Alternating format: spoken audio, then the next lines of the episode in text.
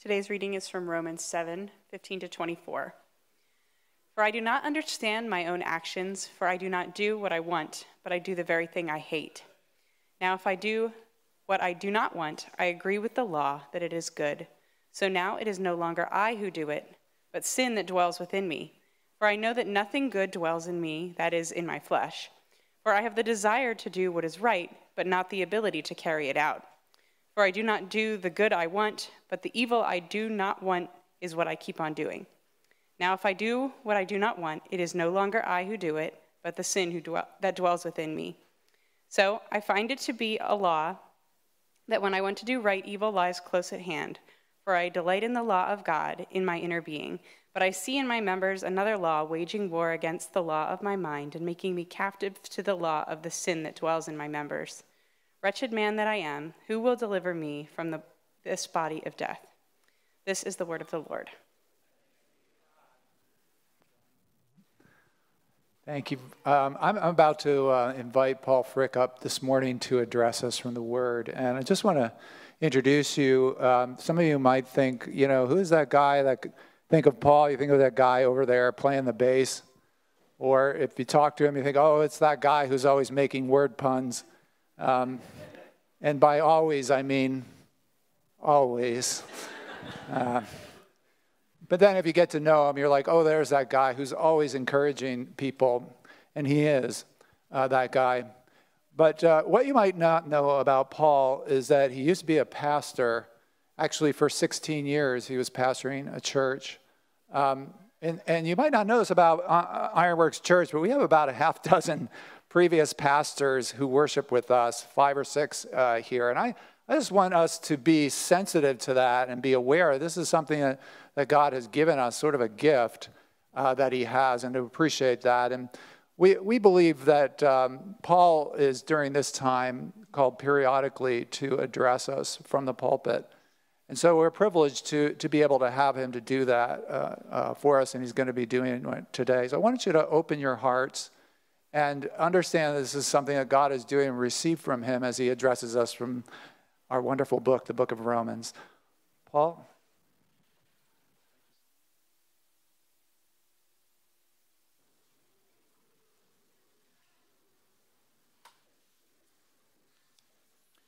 Would you pray with me? Heavenly Father, the weight of what happens when someone preaches is weighing very heavily on me. And I pray, Lord, that you will never make it lighter. I don't, don't want to approach your word carelessly or frivolously. But Lord, I thank you for the Holy Spirit. I thank you that he not only caused these words to be recorded and has brought them safely down through the ages, but that He has these here today for us. Lord, honestly, especially for me, I need this passage. So I pray that you would help me to speak your word clearly and honestly and faithfully. Help me to hear you speaking Help us all to hear what you have to say to us today. I pray in Christ's name. Amen. This is a tough passage. Uh, Josh Olson and I were assigned chapter 7 of Romans, and we were talking about who would do which section. And I made the comment that this was the fun section. So we said, Good, you can do it. Uh, there's controversy about this passage because there are some who think, you know, when the Apostle Paul is writing this, he can't possibly be writing as a Christian because Christians are victorious. There are others who think, well, sometimes Christians stumble, and so he's writing as what they refer to as a carnal Christian, somebody who is kind of saved by the skin of their teeth. But the Apostle Paul, when he wrote this, was a believer. And I think that he was writing to reflect the state of his own heart. I know that what he's written reflects the state of my own heart. So today I want to talk to you about the battle within, the struggle that Christians face as we wrestle with sin and the tendency to sin within our own hearts. And to start that off, I want to ask you do you know how to lose a battle?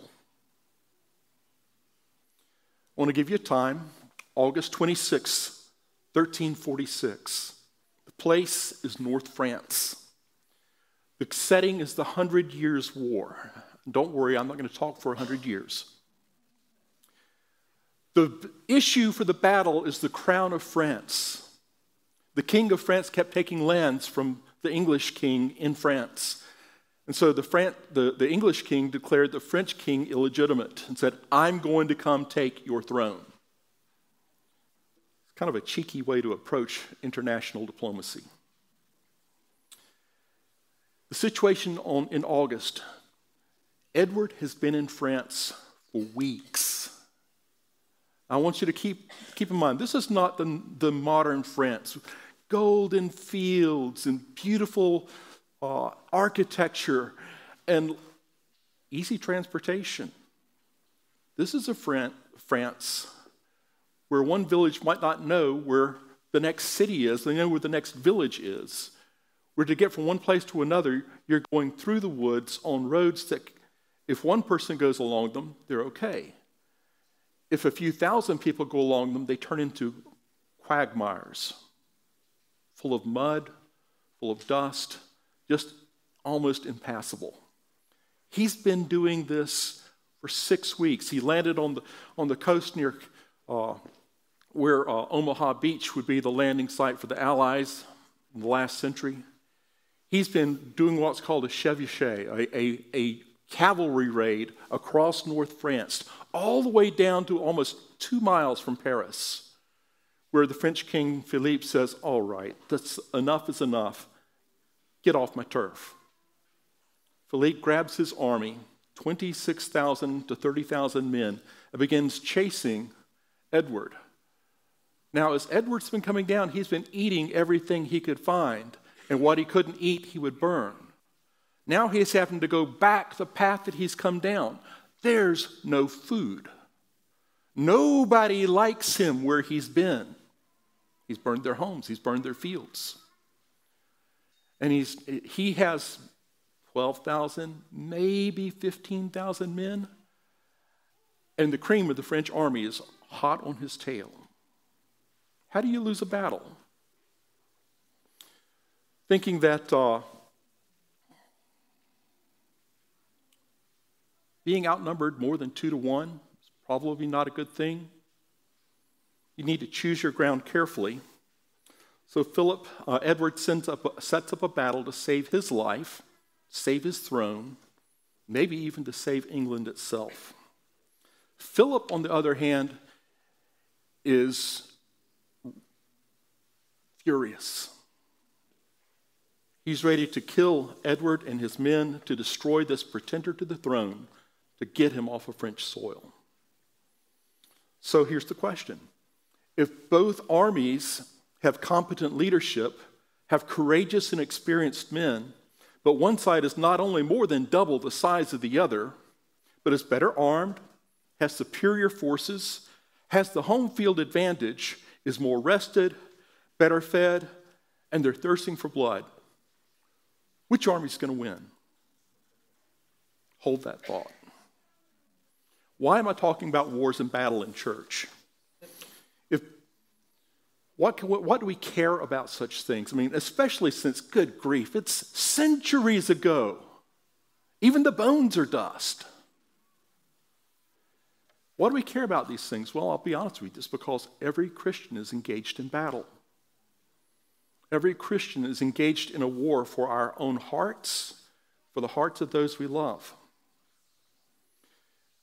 One of, each of us has to face the fact that even though we are called to be holy, even when we think we've been doing well, we keep on sinning. We keep on sinning. Let me say that again. We keep on sinning. It happens with such regularity, we become discouraged, we feel defeated. We may reach the point where we give up the fight before it ever even begins. How do you change that? How do you change from being not just on the brink of defeat, but having surrendered, gaining the victory? Is there any hope that, that, that you can win the war within? The tension between what we are and what we should be, what we are and what we could be. Yes, us. Thank you for Switchfoot. Uh, if you want to win the war within, there are three things you need to keep in mind. First is this sin is more powerful than you are. Sin is more powerful than you are. Secondly, Christ is more powerful than your sin. And finally, uh, you need to know what it takes to win not just the battle, but the war. So let's look at that first point. Sin is more powerful than, than we are. Did you catch the tension in the passage that was read? I know what I should do, but I do the opposite. I fight within myself. I feel torn. And so to the point where at the end of the passage, Paul says, Oh, Lord, have mercy. Who will de- deliver me from this body of death? When I say that sin is more, more, more powerful than we are, we tend to overestimate ourselves, saying, I know what is right. Yeah, but do you do it? If you're a Christian, there's, I will tell you, brothers and sisters, there's a reason that non Christians call us hypocrites. We hold up a standard that we don't meet. If you're a non Christian, you're in good company. You also hold up a standard that you don't meet. The sin that's within us, think about it. It's our habits, our desires, the things, the little lies that we tell ourselves that it'll be okay, it's all right, the justifications, the rationalizations. But think about it. Sin promises what it cannot deliver. It prom- promises pleasure. It promises power, position, influence. It's, it says it holds all these things out in all their glittering promise. But when you follow sin's way, what happens is you die. The promises, the things that glittered so wonderfully, disappear in smoke and ashes. It's a lie. It's a deception. Yeah, but I know I'm married, but if I had just this other person other than my spouse, things would be so much better. God's made me this way, so it can't be wrong if it feels so right. And you destroy your family, you destroy your children, your spouse, who at least at one time you loved. The things that sin holds out to us are lies, they are deceptive. Holiness, on the other hand, feels like dying. You ever heard somebody give a testimony like, Yeah, I used to smoke and drink and play around and have all sorts of fun, and then I got saved? So, well, no more fun for me. There are times when following God's way, don't steal, Keep your word. Honor those in authority. All of those things. Love your neighbor as yourself. All of those things cost. They're hard. And it feels like I'm just giving away and giving away and giving away, and I never get anything back. Where's the reward in that? Righteousness can feel like dying, but the end is life. A wife who knows you love her, a husband who knows you will be there for him, children who know that their parents care for them and love them because they sacrifice. Holiness can feel like dying, but in the end, it delivers life. Let me put it another way sin feels good sometimes, but it destroys you in the end. Holiness hurts sometimes, but it gives hope and life in the end. if we understand that, why sin looks good but is bad, why holiness looks hard but is good, that makes you understand a little bit more why, why I say sin is more powerful than you are. If you think you can lick it on your own, look at your history. Tell me how you're doing. Well, then, does that mean that based on our history, we have no hope? No. This passage gives us hope because Christ is more powerful than our sin. Christ is more powerful than our sin. The last few weeks, we've been getting some incredible messages about the wonders of our union with Christ. What does it mean to be His? What does it mean to be in Him? What does it mean for Him to be in us?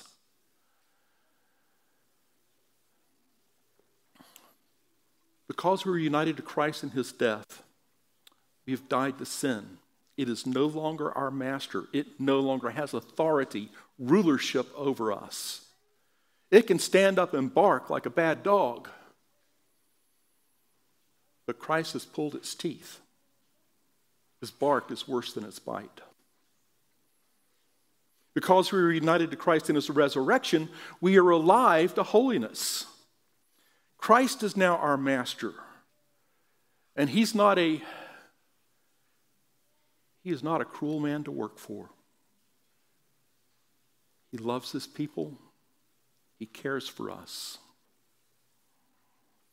In Christ, we are declared holy. In Christ, we are also to become holy, and He does what is necessary in us to bring that about. We do this through His power, not ours. In the last hundred years, we've seen some crazy things happen. One of the most horrifying of those was the dropping of the first atomic bomb on Hiroshima, Japan. August 1945. One weapon with a power of 15,000 tons of conventional explosive wiped out that city, flattened it, made it a desolation. People who would go there a year afterwards were amazed at the destruction. And, and for, for years, generations after that, people who were exposed to the radiation have suffered from cancer and other problems. What a destructive force. But I remember in 1980, something else happened that was even more destructive. For those of you who are alive then, does the, does the name Mount St. Helens bring anything to mind? Mount St. Helens erupted. This volcano blew away a huge chunk of its cone, devastated forests for miles around. They say that just the thermal pulse, just the, the heat energy of that, of that explosion was 24 megatons. That's 24 million tons of explosive worth of heat and damage done. That's over 1,600 times more powerful than the bomb that we dropped on Hiroshima. Though we've got a lot of power. We can, we can change this planet. We can save it or we can destroy it. Well, maybe not so much. Because I know something that's even more powerful. I know someone who's got more power. You see, God created the atom. God created Mount St. Helens. He made this whole earth and all that is in it. He made our solar system. He made the Milky Way.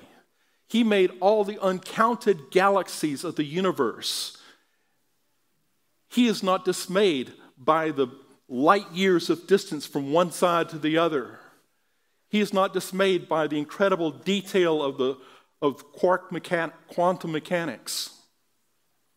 He knows it all, He controls it all. That's power. That's the power that is at work within you and within me if you, are, if you trust Christ as your Savior.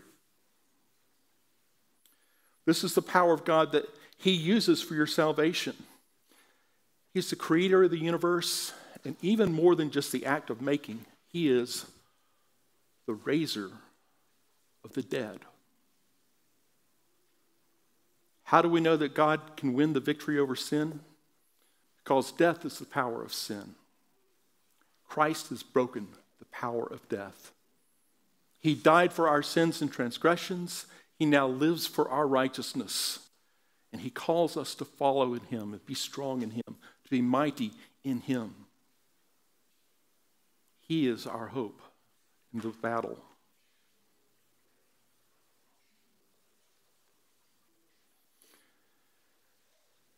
So, to win the battle within you, you've got to remember that sin is more powerful than you are, but Christ is more powerful than your sin. There's one last thing.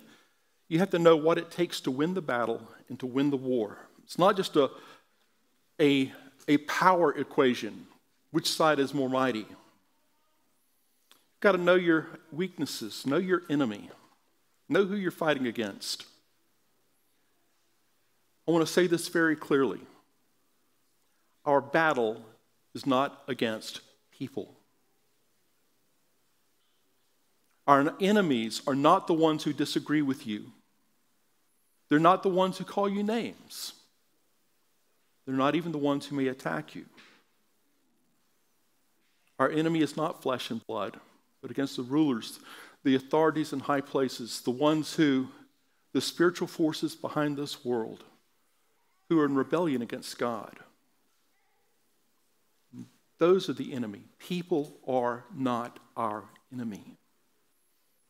We are called to love, care for, respect all those who are made in, God, in God's image, which is every man, woman, and child. That is crucial for us as believers because if we wage war against them, we have lost the war.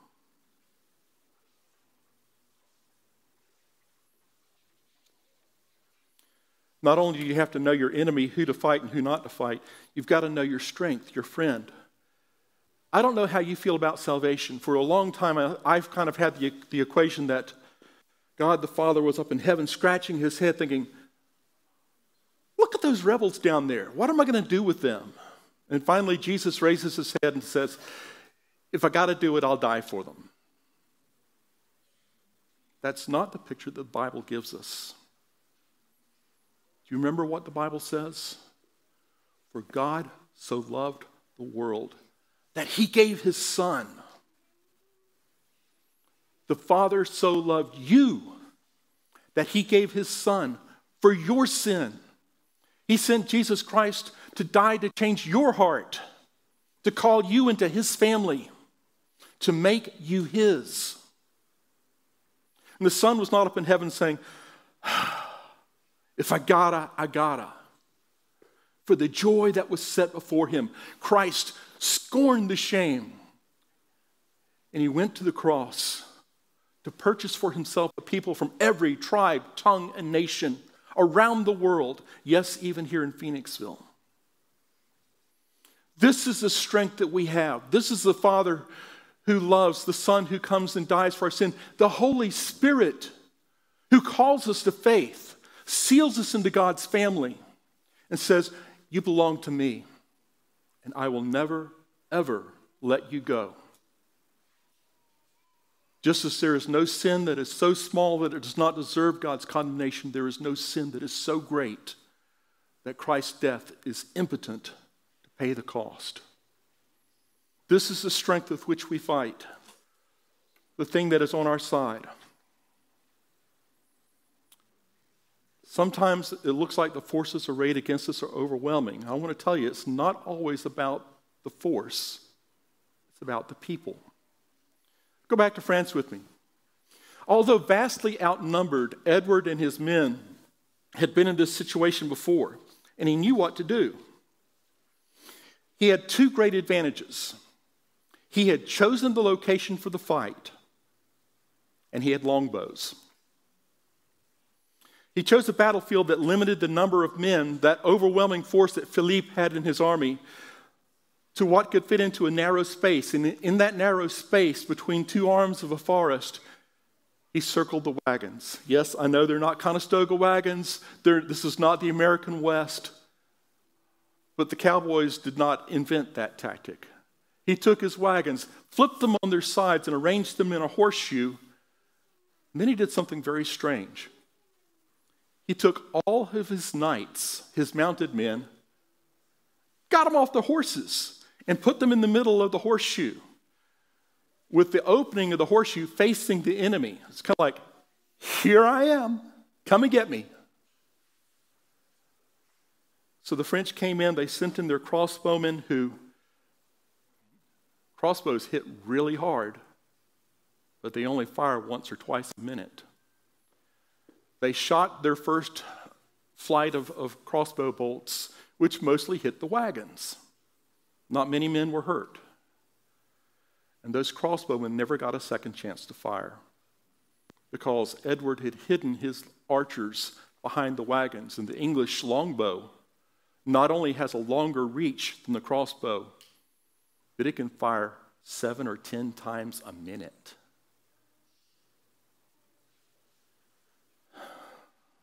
In the back, the French army, thinking that the English were being overwhelmed, kept sending in wave after wave after wave of men. Wave after wave of them were killed, destroyed by the archers.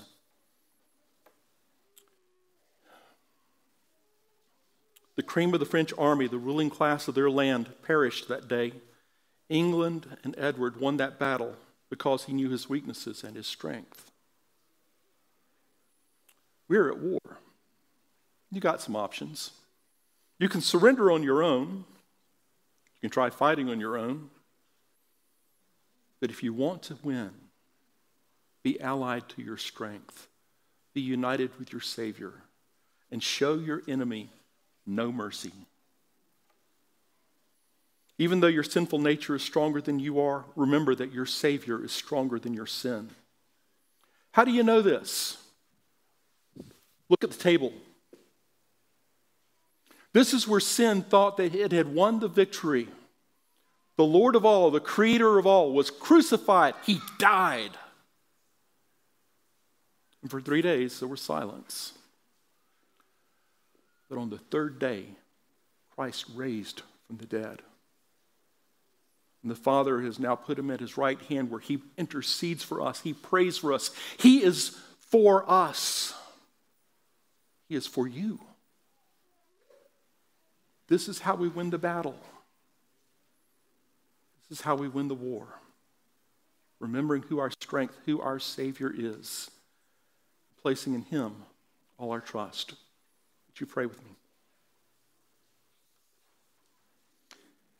Heavenly Father, this war seems like it will never end. But because of your word, we know that it will end and that we will win not because of our strength or our power, but because you have won the battle. Salvation is of the Lord.